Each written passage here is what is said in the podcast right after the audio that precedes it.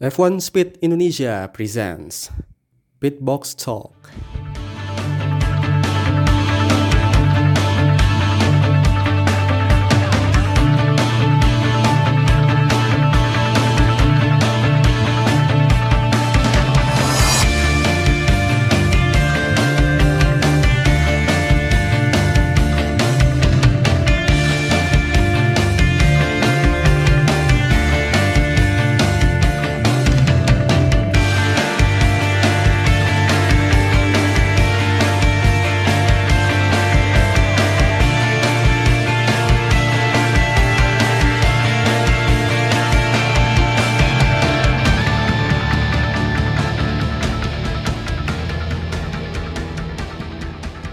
Hai para speeders di mana pun kalian berada selamat datang kembali di podcast Speedbox Talk bersama F1 Speed Indonesia. Kali ini alhamdulillah full team lagi gue Alwi Azim dan juga Ditya. Kita akan ngebahas em, tentang ya review lah ya. Review soal GP em, Meksiko kemarin. Em, dan mungkin rencananya kita bakal split jadi dua episode eh, untuk ini kan karena double header ya. Yang satunya di Meksiko terus apa namanya em, terus minggu depannya di di Brazil. Tepat mungkin ini ini minggu ini buat Brazil. Um, basa-basi aja lah eh, tradisi aja tradisi F1 Speed mulai sekarang sih. Jadi sebelum sebelum topik basa-basi em, tentang kegiatan hari ini eh, gua pengen denger dulu dari lu di kegiatan lu apa aja sat- satu hari ini sampai jam sekian? Ya biasa lah ya kan kuliah kuliah ya kan pusing itu ya kuliah ya kan. Nah, lumayan pusing lah sekarang ini ya. Maklum lah semester lima ya kan puncak-puncaknya pusingnya kuliah ya kan. Benar sih. juga itu saya enjoy. Oke, nice. kalau kalau lu sih gimana sih? Tadi sempat ikut eh, webinar, ada webinar dari tempat magang, terus eh, dari dari siangnya sampai sekarang cuman kayak bantu-bantu beberes rumah doang, udah. Hmm, Oh gitu. Ya, sedangkan saya masih berkutat pada skripsi dan cari air ya Pak ya. Malang masih ribet banget Jadi- kayaknya. Iya, eh, gua, gua tuh kemarin ya dapat bantuan air ya dari PAM gitu kan. Terus gua nanya, ini selesainya kapan Pak gitu. Terus dibilang kayaknya seminggu deh, buset. Ini aja kemarin pas awal kejadian itu gua dua hari nggak mandi. Terus pas mandi itu habis GP ini, habis GP Meksiko. Jadi jadi habis selesai itu jadi habis selesai langsung mandi gua kan. Udahlah udah dapet kan. Udahlah kangen juga sama air gitu kan. Terus em, ini harus mencoba apa ya manajemen air gitu. Kayak udah kayak, udah di F1 aja manajemen ban manajemen air gitu. Biar harus ada prioritas eh, gua buat eh, ya lah buat buang air kecil dan besar itu yang paling utama. Terus sama sikat gigi terus eh, cuci muka itu yang paling utama sih. Soal mandi mungkin kayaknya satu minggu dua kali bukan?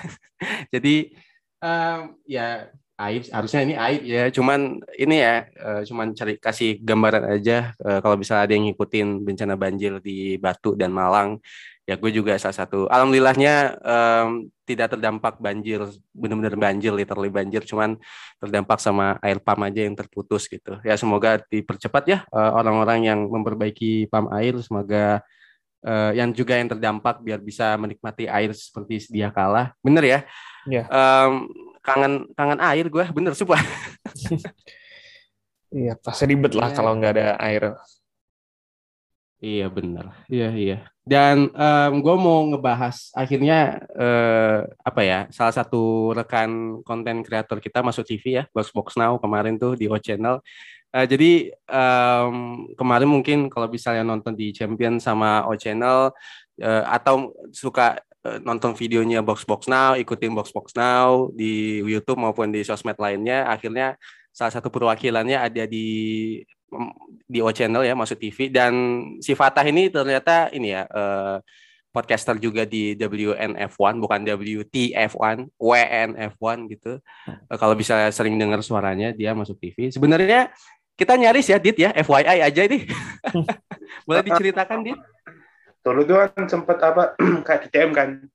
Di DM sama Taco channel kan Nah, terus kayak apa ya? Kayak dulu itu notifnya notif, notifnya DM di Fastbit itu agak error kan. Selalu kayak gitu error terus gitu loh. Jadi itu dia apa beliau ke DM DM itu sekitar siang kan, siang hari atau pagi hari gitu loh. Nah, terus masuknya notif masuknya notif itu sore hari, notifnya masuk sore hari. Jadi agak telat gitu kan. Jadi mungkin mereka orangnya mungkin udah nyari yang lain gitu kayak gitu loh. Iya, iya. Padahal Padahal posisi gue udah siap sih waktu waktu Ditya ngumumin apa ngasih tahu gitu ada yang nawarin nih gitu. Ya udah gue siap gitu kan. Terus udah ditunggu ditunggu mungkin ya tadi udah kayak Ditya bilang udah telat gitu kan. Terus um, jadinya udah nyarinya uh, nyari yang lain dapatnya Mbak Sarazade ya. Oh, Mbak Ade. Iya.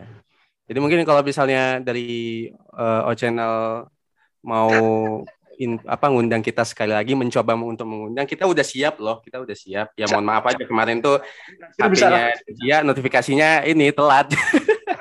Telat ya. mungkin bisa lah kan bisa jamnya juga kan jam terus kan iya uh, iya. Uh, mungkin mungkin Qatar mungkin ya. Qatar Qatar, Qatar. cukup uh, Qatar bisa Insya Allah kami siap. Gitu. Karena sebuah kehormatan juga ya buat um, kita gitu F1 Speed bisa promosiin F1, membantu promosiin F1 ke halayak masyarakat Indonesia dan mempromosikan F1 Speed juga ke masyarakat Indonesia, ya kan? Bukan begitu Bapak-bapak? Ya, betul dong. Ya. Tapi emang apa ya? Emang channel kan mereka apa ya? Mereka emang punya rencana kan, rencana buat apa? Kayak memperkenalkan kreator gitu loh ke ke TV gitu suka. Mereka mereka emang gitu misalnya gitu. Saya semoga aja kita dapat sih dapat jatah tahu kan. Iya, iya gitu. Jadi uh, sempat apa ya? Sempat jadi kayak breaking news ya di lingkungan konten kreator F1 gitu ya. F1 Indonesia kayak wah, si Fatah gitu. Ntar, ntar mungkin kita sesekali ngundang si Fatah juga ya uh, buat episode lain gitu. Mungkin abis uh, season ini kayak kayak ngobrolin soal apa ya ngobrolin soal review musim ini atau gimana perasaan dia pada saat diundang di O Channel gitulah pokoknya. Um, ya um, apalagi ya isu-isu terkini. Oh ya kemarin tuh gue diundang sama Dewa sama Mbak Adi juga di space-nya Twitter gini uh, ngomongin soal FE ya. Ada mungkin kalian ada tambahan soal isu FE mulai dari Azim coba. FE di Jakarta maksud gue kalau soal isu FA ya ini aja dulu deh. Apa uh, tata dulu sistemnya uh, gimana dari penyelenggaranya kemudian um, tentukan lokasi sirkuitnya di mana dan ya udah gitu. Um, silakan cari sendiri pendanaannya gitu. Uh, gue nggak terlalu mau banyak ini ya terlalu banyak berurusan karena um, karena pasti ada aja sih eh, komentar-komentar yang nyerempet ke politik karena nggak bakal jauh-jauh dari politik. Itu. Ya benar. Ya uh, ya kalau kalau gue sih sempat sempat gue ini um, komentar juga di space kemarin bahwa ya ini kan street circuit walaupun street, street circuit relatif lebih terjangkau dan lebih apa ya dalam tanda petik lebih gampang daripada permanen sirkuit cuman uh, mending ya udah terbuka aja ke kita. Jangan diem-dieman mulu malah malah jadi isu goreng lagi politiknya segala macam kita nggak bakal sampai situ. Uh, dan gue takutnya lebih ke nganggap remeh nggak sih? Karena memang secara teknis oh udah mungkin orang-orang udah pada tahu gitu oh agak lebih gampang. Terus habis itu ya udahlah ntar dulu lah sampai oh, waktunya bisa lowong apa atau alasan apa lah gitu. Jadinya jangan jangan menganggap menganggap remeh aja gitu. Terus um, ya kalau tadi kemarin tuh waktu di space itu ini ya uh, sempat ngomongin soal Mandalika, cuman Mandalika dan F1 dan MotoGP, cuman kita udah udah bahas ini ya berulang kali ya. Kayaknya hmm. nanti aja lah kapan-kapan. udah berulang kali juga sampai sampai bosen. Ini langsung aja ke GP Meksikonya. Uh, sayangnya gua nggak nonton full free practice sama qualifying, cuman free practice satu aja.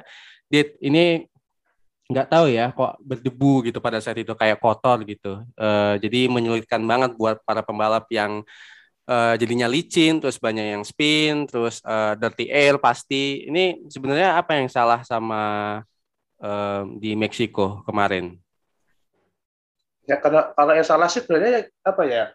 Ini kan sirkuit kan udah lama gak dipakai kan sebenarnya. Sekitar hmm. setahun lebih dipakai kan. Iya hampir dua musim kayak kemarin di masa-masa covid kan ini sirkuit dipakai buat apa kayak pusat pengendalian covid dulu ya kan. Buat virus pandemi juga dipakai kan. Buat pasien-pasien gitu kan. Hmm. Ya mungkin karena mungkin paling paling paling paling faktor paling kuat sih emang karena nggak dipakai itu. Setahun lebih nggak dipakai berdebu ya kan. Ya hmm. itu sama sekali setahun nggak ada res sana sih. Nggak ada res sama sekali di sana nggak ada res sama sekali.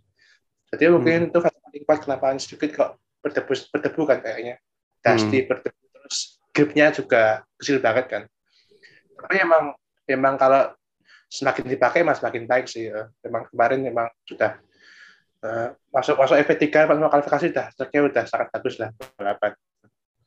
Iya iya. Ya dan um, di free practice um, Red Bull ya Red Bull yang agak menguasai di free practice terus tiba-tiba qualifying nih Zim. Terus tiba-tiba langsung plot twist uh, Valtteri Bottas lagi di pole, di pole position gitu. Kita udah sempat bahas ini di video cuman mungkin kalau misalnya Azim mau ada tanggapan atau pendapat yang agak berbeda dari video uh, gimana nih soal Mercedes yang plot twist pada saat kualifikasi? Uh, kurang lebih uh, apa ini ya uh, sama sama kayak yang ada di video itu gitu. Karena penjelasannya kita juga udah uh, apa kasih secara mendetail. Jadi kalau mau penjelasan lebih detail soal kenapa Mercedes lebih unggul di kualifikasi silakan cari YouTube kita F1 Speed Indonesia terus tonton videonya terus jangan lupa subscribe. Itu dia. Um, terus terus uh, keuntungannya mungkin ya uh, ya karena kondisi Red Bull saat itu nggak dapat track position yang bagus sih di uh, di Q3 terutama gitu. Dan um, temperaturnya juga sedang men, uh, mendukung Mercedes banget ketika itu. Jadi uh, ya itulah kenapa Mercedes sempat sempat pole position cuman kemudian hari Minggu itu jadi uh, cerita yang berbeda dan uh, baik lagi kayak ke kondisi FP2 FP3 jadinya. Nah, eh, ngomongin soal betapa plot twistnya Mercedes di position 1-2 bersama Lewis Hamilton di posisi kedua, apes bagi Red Bull, lebih apes lagi buat Yuki Tsunoda karena dia yang disalahkan. Uh, ini saya gue nggak nonton ya, nggak nonton kualifikasinya, atau mungkin ada beberapa speeders yang nggak nonton, dia uh, coba lebih detail lagi apa yang terjadi sama Yuki Tsunoda sama Sergio Perez. Sunoda sih apa ya kalau kalau sedianya kan intinya gini Sunoda kan dia habis ngasih sistem kan. Dia habis ngasih ngasih sistem ke Gasly terus dia ada di sekitar sektor dua kan. Itu kebetulan mobil Red Bull di belakangnya nah itu apa Sunoda nggak tahu kenapa dia apa namanya dikasih instruksi telat kan. Dikasih tahu timnya kalau ada dua mobil Red Bull di belakangnya telat. Jadi dia mau nggak mau ya melebar sih. Mau nggak mau melebar ke track akhirnya itu apa ya kayak menimbulkan debu kan di mobilnya itu. Hmm. itu menimbulkan debu akhirnya itu mengganggu Sergio Perez. Terus Perez melebar itu menimbulkan bendera kuning ya itu ganggu lap cepat juga. Jadi kalau dibilang salah Sunoda sih ya enggak sih ya ya kan. Seperti kata Hodel kan mereka Red Bull kan nyalain Sunoda kan Red Bull. Red Bull hmm. sama Marco nyalain Sunoda tapi sebenarnya kan itu apa ya bukan salah Sunoda sih. Itu menurut menurutku sih lebih salah timnya ya kan. Yang telat ngasih tim yang telat ngasih info ya kan timnya itu kasih info kalau mobil Red Bull di belakangnya. Soalnya itu juga ngapain kok Sunoda nggak disuruh gaspol aja gitu loh ya kan. Tadi hmm. disuruh cepet-cepet supaya supaya bisa jalan ke Red Bull supaya nggak ganggu gitu kan. Hmm. Ya inti, intinya intinya sih itu kesalahan Sunoda. Hmm. kayak kemarin kan di uh, tidak bisa satu persen ya. Nggak satu persen lah. Uh, Sunoda pun juga nggak bisa ngapa-ngapain, ini kan mau ngapain mau mau nggak melebar pun juga bakal ganggu ya kan, bakal ganggu Red Bull. Mm-hmm. Jadi emang jadi emang mau gimana pun ya ya ya nggak bisa ngapa-ngapain tuh Sunoda. Sunoda pun nggak salah, nggak sepenuhnya salah lah menurutku. Lebih ke timnya sih yang salah. Iya. Um, iya, apa namanya? Ya tapi ya uh, itu itu baru kualifikasi dan tidak buruk juga lah walaupun memang memang untuk sekelas Red Bull ya harusnya ya ini ya harusnya bisa pole gitu kalau bisa ya satu dua karena ada Sergio Perez di situ atau mungkin Sergio Pereznya yang bisa pole gitu ya karena memang di di belakang Yuki Tsunoda persis ya gitu ya. Sang Meksiko menggila buat Perez pole. Nah, uh, ya bukan bukan bukan buat musim ini aja ya Zim ya. Uh, musim-musim biasanya asal asal di Meksiko pasti memang heboh ya kan. Iya benar, uh, karena ya home hero gitu satu-satunya pembalap Meksiko yang lagi ada di grid F1 gitu. Uh, kapan lagi uh, buzzer-buzzernya pada keluar gitu kan, pada keluar keluar kandang langsung di sirkuit itu gitu. Iya, iya benar sekali. Um, langsung aja jumping ke race-nya, gua bener-bener apa ya salut banget sama apa namanya uh, Max Verstappen startnya begitu mulus bagus terlepas dari dua slipstream yang menjadi keuntungannya dan uh, lurusan yang sangat panjang, uh, tapi Bottas juga nggak tahu ya uh, agak ngalah terhadap siapa nih sebenarnya Lewis Hamilton apa Max Verstappen nih? Hmm. Sebuah konspirasi ya kayaknya itu ngalahnya itu ngalah buat ke siapa entahlah kan apa apa gara-gara ah kontrak gue udah mau habis gini gitu kasih ah ke tim lain gitu nggak oh, nggak usah ngasih hmm. baik-baik ke Mercedes gitu uh, tapi ya we we don't know sih hmm. kalau menurut kalau menurut lu dit uh, Max Verstappen ini benar-benar ya kalau gue ya lihatnya ya murni bisa mulus uh, dari dua keuntungan tersebut uh, slipstream sama lurusan panjang Cuman uh, sempat kita mention juga ya di sosmed gitu, uh, ada atau beberapa media lain gitu sempat meng, sebenarnya mengalah ke pengen mengalah ngasih jalan ke Max Verstappen, tapi ada yang bilang pengen ngalah uh, ngasih jalan ke Lewis Hamilton. Cuman yang naas dia juga karena ketabrak sama Ricciardo atau atau ada ada teori lain mungkin dit kalau teori lain sebenarnya ya apa ya Botas nanti kan apa ya dia nggak bisa ngapa-ngapain sih ya. Tapi hmm. kayak hmm. kayak udah apa ya udah udah cepat sih ya. kemarin pas start kemarin karena emang dia dia bingung sebenarnya kan dia bingung mau mau cover sisi luar atau sisi dalam ya kan dia hmm. bingung hmm. nanti nanti dia cover sisi dalam dia bakal ngalangin Hamilton ya kan misalnya lewat dia kalau dia cover sisi luar ya nanti apa ya kayak kayak dia bisa di, di dive bom pesawat kan nanti malah bahaya nanti bisa bisa kacau di startnya jadi akhirnya dia milih konversi dalam ya kan. Ternyata hmm. nggak nggak disangka-sangka betapa kencang di sana. Bisa langsung langsung dilibas tuh kan langsung diblong dari sisi luar gitu kan. Iya iya. Jadi emang apa ya kayak ya kayak udah sakmat sih udah kemarin. Hmm. Andai, andai, andai kan dia bisa buat start bagus ya, ya lebih bagus lah bisa bisa kalau lebih bagus lagi ya mungkin mungkin nggak akan kejadian sih. Hmm. Tapi emang harusnya harusnya ya harusnya ya emang emang harusnya mereka bisa main seperti dengan baik sih. Harusnya emang nggak semudah itu dia dia di lolos sama pasangan nggak semudah itu. Berharusnya hmm. gitu. Tapi walaupun walaupun ya walaupun nanti nanti Botas bisa mimpin ya bakalan kalah juga sih. Guys ya kan nggak bisa kata apa juga kayaknya. Ya ya kalau misalnya dari pendapat gua dia sebenarnya harusnya bisa bisa ngedefend ke Max dan agak ngorbanin buat ke si Lewis Hamilton. Karena pas start aja Lewis Hamilton ya udah udah bagus lebih bagus lagi uh, startnya ya kalau gue lihat. Itu uh, lu setuju sama gue nggak Zim? Eh uh, wah kurang kurang tahu juga sih. Uh, kurang bisa berspekulasi kalau um, soal itu. Um, karena ya itu tadi uh, posisi posisi Bottas pun juga udah udah kepepet um, Hamilton pun juga um, mencoba nyari space gitu kan di di, di track selama di lurusan itu juga masih lebar. Um, tapi ya tapi, tapi yang pasti uh, Hamilton pun uh, posisinya juga udah udah dapat start yang yang lebih bagus dari, daripada Bottas. Bottas aja yang mungkin yang agak keteteran gitu di dari startnya. Cuman uh, ya yang lebih bagus lagi ya si Verstappen gitu. Jadi um, between a, rock uh, a rock and a hard place lah itu Mercedes uh, kayak uh, ada pembalapnya yang startnya biasa aja ada pembalapnya yang startnya bagus cuman tidak sebagus uh, kompetitornya gitu dan um, kok ya akhirnya keuntungannya juga juga sempit gitu uh, ketika masuk ke tikungan pertama uh, akhirnya ya harus uh, merelakan pimpinan lomba ke Verstappen gitu. Hmm, iya. Yeah. Ngomong-ngomong, ya masih ngomongin soal botas.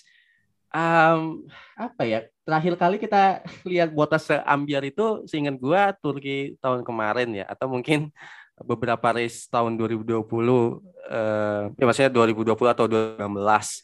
Hmm. Uh, terakhir itu cuman yang Turki tahun kemarin itu. Um, dari dari pole position ke hampir ujung ujung grid gitu um, kayaknya apa sih yang kita lihat gitu kayak kalau gue sih kasihan aja gitu atau mungkin memang Bottasnya ah bodo amat lah udah pindah ke Alfa Alfa Romeo juga ya. Eh bodo amat sih kayaknya. Kayaknya. Iya sih kayaknya kayaknya yang kedua deh. Karena apa tadi kan apa dia habis posting kan dia kayak liburan gitu kan liburan bareng istrinya. Eh apa ya kan berpacarnya kan dia liburan hmm. di mana jadi kayak bodo amat sih ya kan itu kalau misalkan dia belum pindah nggak berani dia posting liburan nggak berani dia Hmm. Berarti kan posting liburan. Dan tapi dan uh, gimana? Sorry. Tapi memang Botas harusnya apa ya? Harusnya dia dia dia kemarin memang memang harusnya jelek banget sih ya kan. Ketahan di belakang Ricardo kan, lama banget kan. Ketahan sama Ricardo, pit stopnya lambat. Belum lagi mau pas lap pun dia lagi pesawat kan, mau pas lap. Hmm, iya, hmm. Nah, terus ya emang apa setelah kemarin ya kan apa sama sama kombinasi apa sama kurang kurang apa ya kurang bergairah lah kayaknya ya. iya iya nah ngomongin soal tadi ketahan sama Ricardo ini Zim uh, kita pernah pernah ngomongin ini ya eh, waktu preview gitu uh, dan juga video video di YouTube juga bahwa Mercedes yang yang digongin sama McLaren ini dipakai sama McLaren uh, agak lumayan kalau misalnya di lurusan gitu. Dan ini kebukti juga bisa nahan Valtteri Bottas atau mungkin Valtteri Bottasnya aja yang udah ah udahlah tar dulu lah gitu. Sampai dibikin meme di McLaren tuh uh, ya Allah itu sopan nggak sih itu? Nunjukin pantatnya. Ricciardo. Itu kan kan kemarin dihapus kan? kocak. Kan kemarin oh iya dihapus saya ya kemarin Hmm. Oh udah dihapus gara-gara inappropriate juga sih udah emang nggak sesuai sih dilihat publik Ag ya, agak kelewatan sih kalau gue bilang ya. Jam enam pagi kan ya, jam enam pagi tahu-tahu kalian nge-tweet kayak gitu. Apa ini langsung ini. Kocak-kocak dagelan emang. Um, tapi tapi ya uh, yang kekuatan yang dari dari lurusan tuh uh, emang emang benar kerasa sih uh, di di upgrade di McLaren. Cuman um, entah ya emang botas yang memang sengaja untuk uh, ngepur uh, biar dia kayak ah ya udahlah gitu. Uh, emang udah settle gini udah nggak bisa maju lagi atau bisa ngejar ke top 10 atau memang Ricardo Ricardonya memang defendingnya bagus gitu. Itu antara dua itu. Karena kita juga bisa ingat-ingat di beberapa balapan sebelumnya pun uh, Ricardo kita tahu kualitas dia ketika uh, menahan pembalap itu pun juga bagus gitu kan tidak seperti uh, apa pembalap-pembalap lainnya gitu yang mungkin ya terlalu defensif yang akhirnya keseng apa bersenggolan gitu.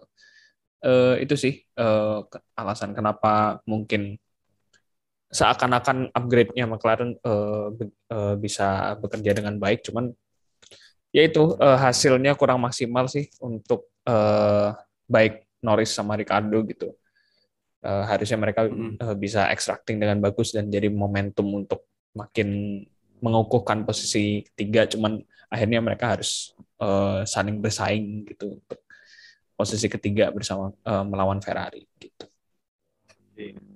Iya, uh, Ferrari main pragmatis ya kalau gue bilang. Walaupun gue juga agak kesel juga kenapa ada Gasly gak bisa gitu tembus Gasly gitu. Ada setiap setiap uh, ketemu Gasly ah pasti susah. Entah kenapa mungkin memang ada ya pengaruh Honda Honda Baplikan sama Alfa Tauri terus uh, jadinya uh, atau mungkin gara-gara di belakang gue ada Ferrari terus tiba-tiba langsung on fire gitu. Um, gimana menurut lu pada? Ferrari, nah Ferrari sebenarnya apa ya? Kayak mereka kayak ketahan gitu sih, kayak kayaknya kayak ada yang tahan gitu loh.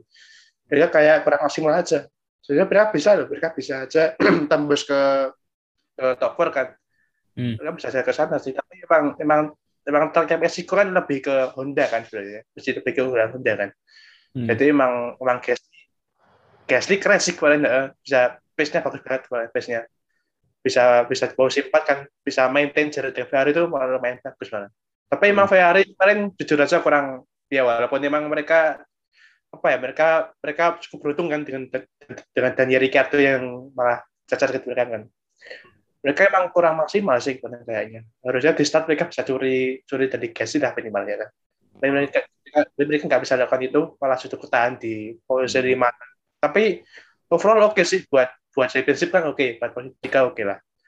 Lumayan lah ya kan bisa geser mereka di posisi tiga. Dan lumayan hmm. buat bekal list tersisa kan. Kan bagus banget, krusial bisa bisa ya krusial sih. Hmm. Kalau lu Zim melihat dua di antara dua itu lu prefer ke mana? Pragmatis atau memang kurang maksimal aja lawan Alpha Tauri khususnya di gas? Agak sulit ya kalau uh, kurang maksimal juga sebenarnya enggak uh, dengan usaha uh, usaha strategi mereka yang juga cukup lancar sebenarnya. Uh, pit juga mereka nggak ada masalah kan sebenarnya kemarin-kemarin uh, pas kema uh, balapan. Um, terus sempat ada usaha untuk kayak nuker Leclerc dengan Sainz kan. Um, itu uh, mungkin jadi jadi salah satu poin di mana wah ini mereka serius nih uh, mereka bisa ngira-ngira gimana caranya bisa ngejar Gasly? Tapi mungkin ya akhirnya pragmatis saja dengan kondisi mereka yang mungkin secara power di mesin juga nggak seberapa kalau dibandingkan dengan Honda itu kan. Um, untuk musim ini.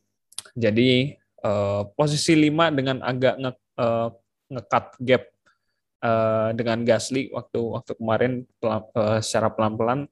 Mungkin ya cukup, cukup bagus lah cukup cukup bagus uh, dengan tidak apa ya tidak saling uh, apa kedua pembalapnya tidak tidak saling uh, sal, uh, menyalahkan gitu loh untuk uh, ini kok kelamaan nih uh, buruan tukeran apa gitu. Kayak cuman hanya uh, bantu mempertimbangkan aja gitu.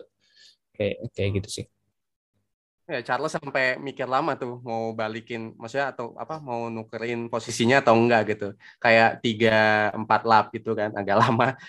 Uh, terus habis itu bisa di Carlos Sainz cuman ya bisa apa ya um, ngekat sekian detik ke Pierre Gasly.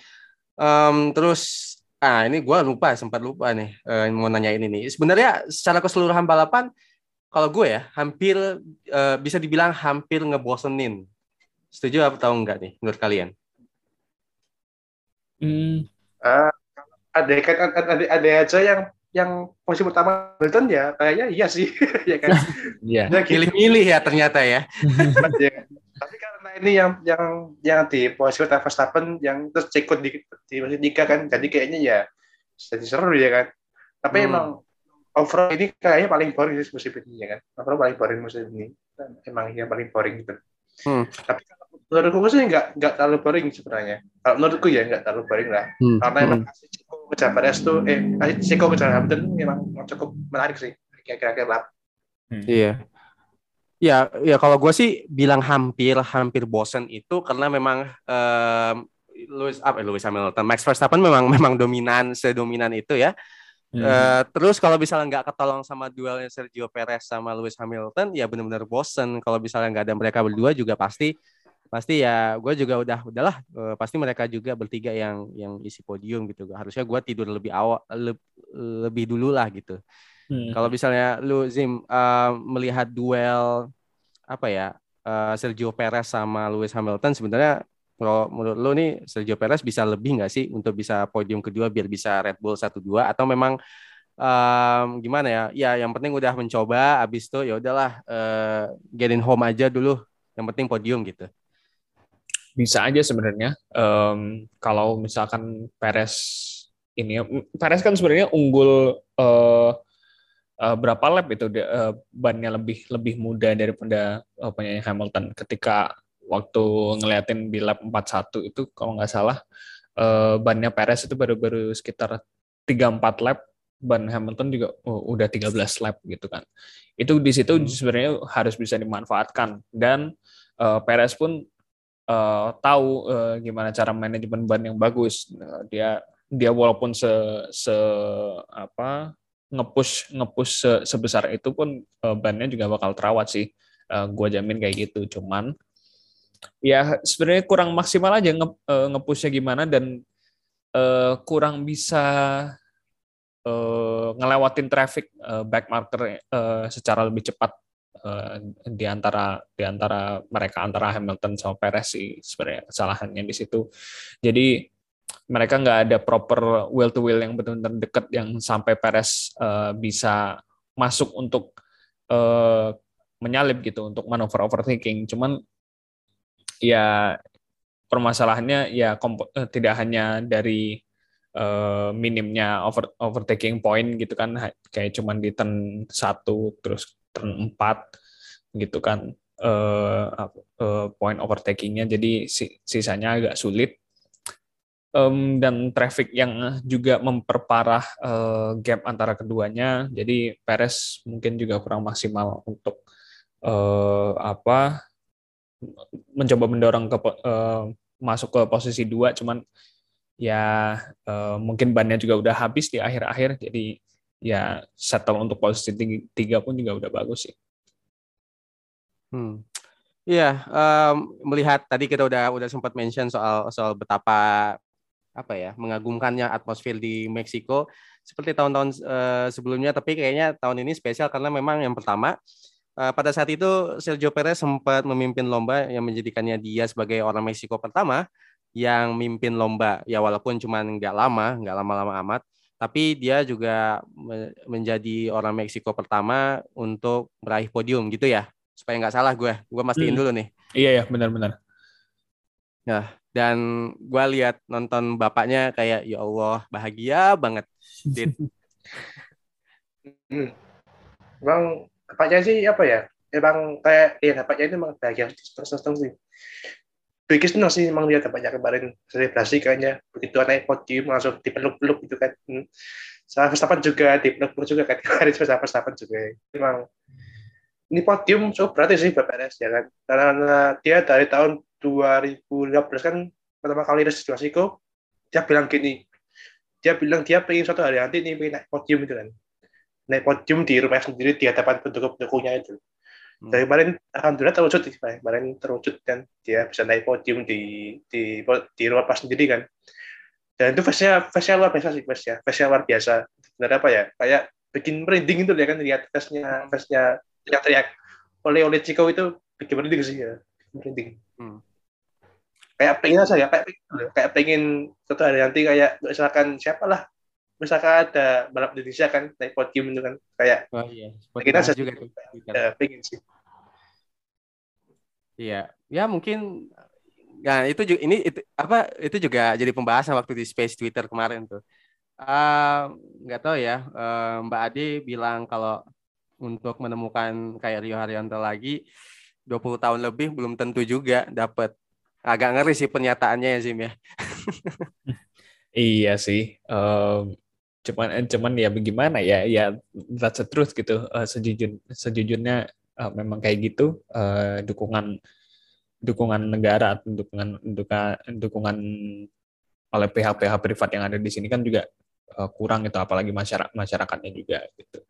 Um, agak susah untuk uh, misalkan kita membandingkan dengan uh, Ceko yang benar-benar uh, bisa gain network sebanyak itu gitu dan jaringan-jaringan uh, yang dia ini uh, dia apa dia reach out itu um, pada, pada benar-benar untuk sukarela membantu. Cuman uh, mungkin kondisinya berbeda ketika Rio Haryanto waktu waktu itu uh, mungkin jaringan-jaringan yang dia punya kurang bisa suportif. Jadi ag agak emang agak ngimpi kalau misalkan uh, nanti bisa di level seperti Checo Perez. Mm -hmm, iya benar sekali. Dan lebih um, lebih terharunya setelah itu kayaknya tadi siang yang gue baca tuh beritanya kayak Charles Charles Leclerc datengin ke Ceko kalau nggak salah habis itu ngomong kayak ih lu bersyukur banget lu punya bapak yang apa namanya masih hidup terus ngedukung lu sampai ke di lintasan terus heboh-heboh bahagia gitu. Ya gue pengennya kayak gitu karena bapaknya udah udah meninggal. Ya Allah merinding lah astagfirullahaladzim. Ya gitulah um, kayak terharu ya, banget sih. Gue gua, gua udah langsung langsung ih ya Allah tadi aja udah baca, baca aja udah udah apa ya? Kayak gitulah. Uh, gimana pendapat kalian? Uh, emang harukan sih kalau misalkan ngelihat bisa apa uh, bisa nganterin bapak sendiri gitu ke ke ini kan apa ke podium terus apa uh, sebuah podium gitu di di uh, di negara sendiri gitu. Tapi uh, memang se, emang emang sebuah tujuan tujuan cita-citanya cita-citanya Ceko mungkin dari dari awal untuk memberikan gimana caranya uh, keluarganya yang memang uh, sudah membantu dia untuk berjuang uh, di motorsport, uh, nganterin dia ke Eropa gitu, mendukung uh, keputusan dia untuk uh, balapan di Eropa dan akhirnya mengembangkan karirnya di Eropa. Sampai sekarang dia akhirnya ada di pentas Formula One dan balik lagi ke negara asalnya untuk uh, berlaga dan akhirnya bisa menghadiahkan podium gitu kan. Nggak cuma ke keluarganya tapi juga untuk halayak Meksiko itu kan luar biasa itu. Uh, sebagai bapak sih pasti sangat sangat bangga karena uh, bisa ngelihat wah apa anakku jadi juara tiga gitu. Uh, seenggaknya tampil di podium tuh luar biasa apalagi uh, kalau menang balapan. Itu sih. Itu iya. juga mungkin yang dirasakan oleh uh, apa Jos Verstappen ketika Max juara di Zandvoort kemarin gitu. Mm -hmm. Iya. Ya sayang juga ya kayak ya mungkin kemarin tuh lu bilang waktu preview pengen deh kayak swap gitu tim order terus Ceko di depan terus habis itu Max Verstappen di belakang tapi ya kondisi seperti ini ya sangat-sangat riskan ya kalau misalnya harus uh, cuman cuman sekedar membawa Ceko pengen menang di tempatnya sendiri ya. Iya benar karena kejuaraan dunia juga sih uh, permasalahan championship. Nah ngomong-ngomong soal kejuaraan dunia pastinya uh, perubahan dari klasmen ya Pertama gue akan membacakan klasmen dari pembalap dulu. Um, ini jadinya melar lagi nih uh, Max Verstappen Lewis Hamilton yang kemarin 12 poin ya. Sekarang jadi 20 poin. Gitu. Cuman yang lebih ketat adalah Wait. Di, ya.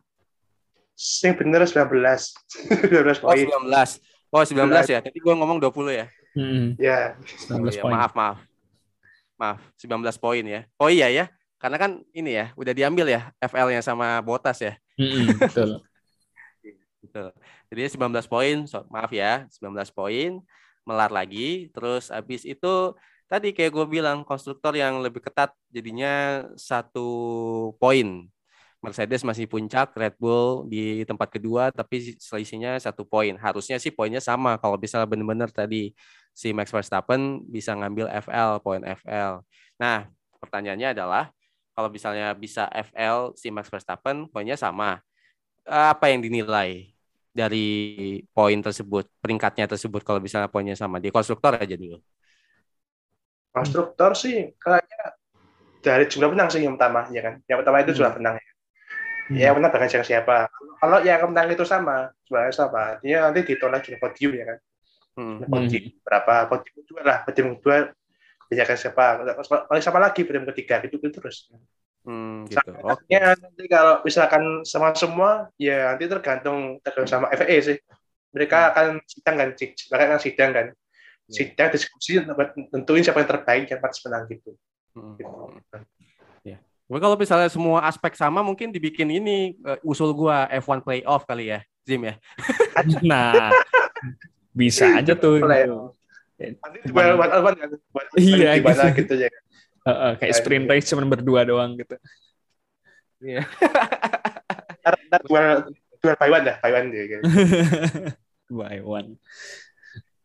Uh, F1 playoff mungkin kalau misalnya aspeknya poinnya sama gitu. Uh, ya gitulah. Pokoknya oh ya, terus update terbaru lagi nih uh, di konstruktor akhirnya Ferrari bisa geser McLaren Mercedes dengan selisih berapa nih 8 kurang 5 3 6 kurang 5 1 13 poin setengah um, ya harusnya jadi momentum swingnya ada Ferrari ya harusnya ya hmm. um, cuman ya oh ya ngebahas McLaren kasihan juga ya uh, Lando Norris cuman dapat satu atau dua poin karena antara 9 atau 10 Ricciardo kembali lagi kesusahan.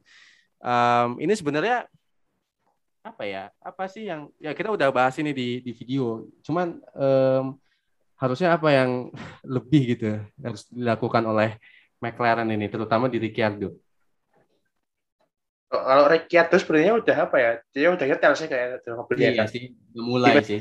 juga juga bisa P7 kan kayak kalau kualifikasi ya kan lumayan lah ya kan bisa kayak tapi emang yang susah itu malah itu Ferrari-nya kan. Ferrari-nya malah kenceng lagi ini kan. Mereka lebih gitu dari McLaren sekarang.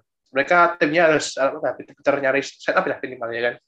Harus nyari apa yang terbaiki buat, buat next empat race terakhir ya kan. Kalau Ferrari ini gimana caranya gitu loh. Kalau dari pembalapnya sih udah udah tidak masalah sebenarnya tinggal hmm. mobil itu bisa nyaingi Ferrari atau enggak gitu. Hmm. Nah, uh, ngomongin soal uh, Ferrari, um, gue menurut lu Zim, lu bisa optimis gak melihat kinerja atau kiprah Ferrari dalam uh, beberapa sesi, maksudnya beberapa beberapa seri musim ini? Hmm, kayaknya bakal bisa sih. Uh, mereka uh, mungkin jadi salah satu uh, jadi, jadi favorit gue untuk uh, ngeraih P3 ya di di konstruktor.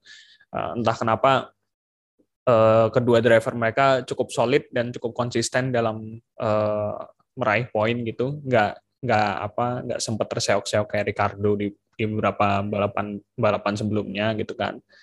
Um, keunggulan uh, Charles dan Carlos Sainz gitu di situ gitu.